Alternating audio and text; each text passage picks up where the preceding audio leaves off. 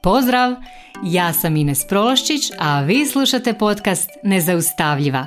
Tu sam kako bih s vama podijelila korisne alate i primjere pomoću kojih ćete stilizirati svoj um, steći samopouzdanje i vještine kako bi bile zaista nezaustavljive, te svoje ambicije i snove pretvorile u stvarnost. Jer samo moćne i nezaustavljive žene mogu mijenjati svijet.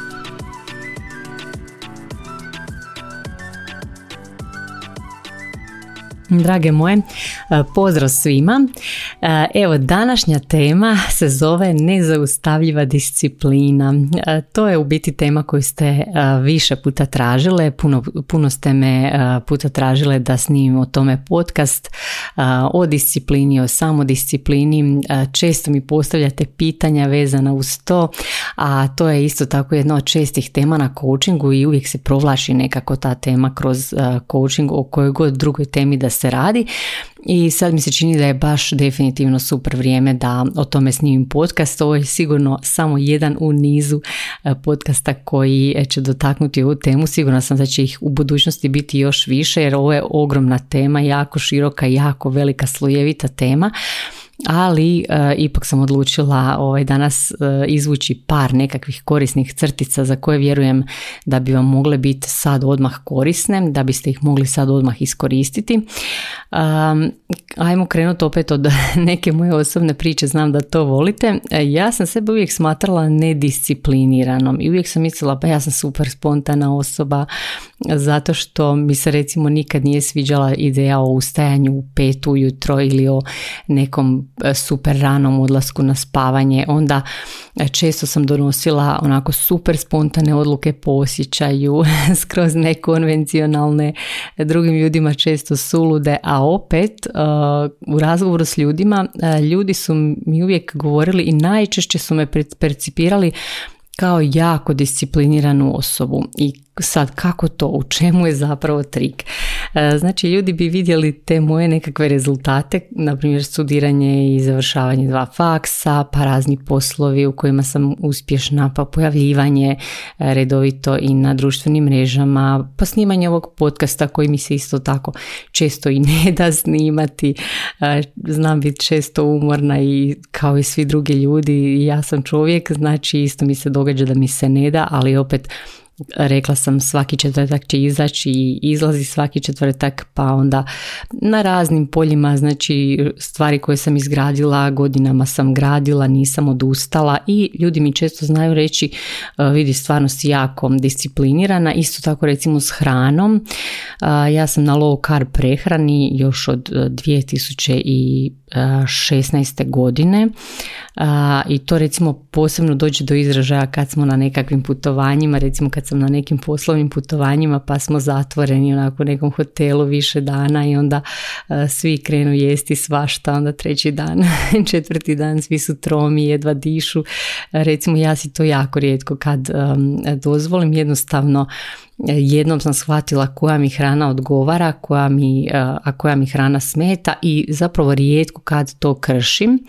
zato što se znam da se puno bolje osjećam, da imam puno više energije, da sam zdravija kad koristim to, kako ja to volim reći, svoje gorivo koje meni odgovara i jednostavno ne želim koristiti krivo gorivo zato što smatram da je cijena popravka toga puno, puno veća nego cijena pridržavanja te prehrane. I ok, kad sam krenula izučavati e, te teme, discipline i baviti se, posebno kad sam se krenula baviti coachingom i e, kad iz te perspektive pogledam svojih, na primjer, 40 godina, shvatila sam da sam zapravo super disciplinirana, zato što mi smo svi u nekim područjima jako disciplinirani, negdje smo malo manje disciplinirani i sad neko od nas, onako kad se sve to zbroje oduzme, netko od nas je discipliniran, neko je malo manje discipliniran, ali znači svi imamo uvijek ta neka područja na kojima smo sigurno jako disciplinirani i opet neki od nas imaju ta neka područja gdje zapinjemo ili ponekad moguće je da imate neka područja na kojima ste se doslovno doveli u očaj zbog nedostatka discipline. I sad zašto se to događa? Ljudi znači često imaju otpor prema disciplini zato što smo uvjetovani tako od djetinstva, ja bih rekla. Znači najveći broj nas je prve stavove o disciplini stekao kad su nas, na primjer, odrasle osobe, recimo roditelji, učitelji, kad su nas pokušavali naučiti E, takozvanoj disciplini, disciplini pod navodnicima, zapravo oni nas nisu pokušavali naučiti disciplini, nisu nas pokušavali biti možda ništa ni naučiti, nego su najčešće pokušavali, na primjer, ukrotiti nas, e, učiniti nas poslušnima, natjerati nas na nešto, ucijeniti nas da napravimo nešto što, na primjer, ne želimo i slično. I onda smo recimo tako morali nešto pojesti, popiti što nismo htjeli, e, pa smo morali ući u kuću u određeno vrijeme, ugasiti TV, ići na spavanje i tako dalje. Znači sve protiv naše volje. I tu smo zapravo svi stekli tu nekakvu odbojnost prema disciplini.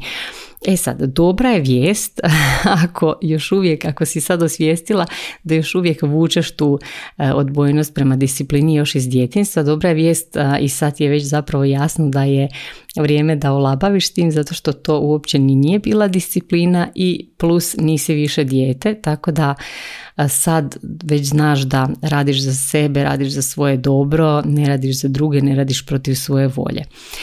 E, onda druga stvar u toj cijeloj priči, e, ljudi e, znaju često biti u velikoj zabludi i zapravo misle da će im disciplina uzeti nekakvu životnu spontanost, e, zabavljanje u životu i tako dalje, a to je zapravo totalni mit.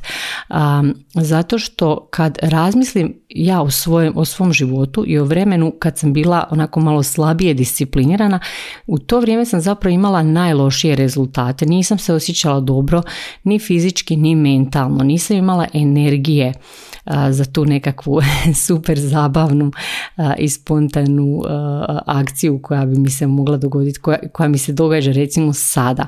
Znači, baš naprotiv kad sam recimo bila super disciplinirana i kad uh, jesam disciplinirana kad vodim sebe prema ostvarenju neke svoje želje um, kad nastojim ostvariti neke svoje ciljeve koje sam uh, sama sa sobom dogovorila da ću uh, ih ostvariti onda sam puno zadovoljnija, imam puno više vremena za sve, pa čak i za tu spontanost i za zabavu. Znači onda imam vremena biti spontana i zabavljati se i imam vremena doslovno za sve.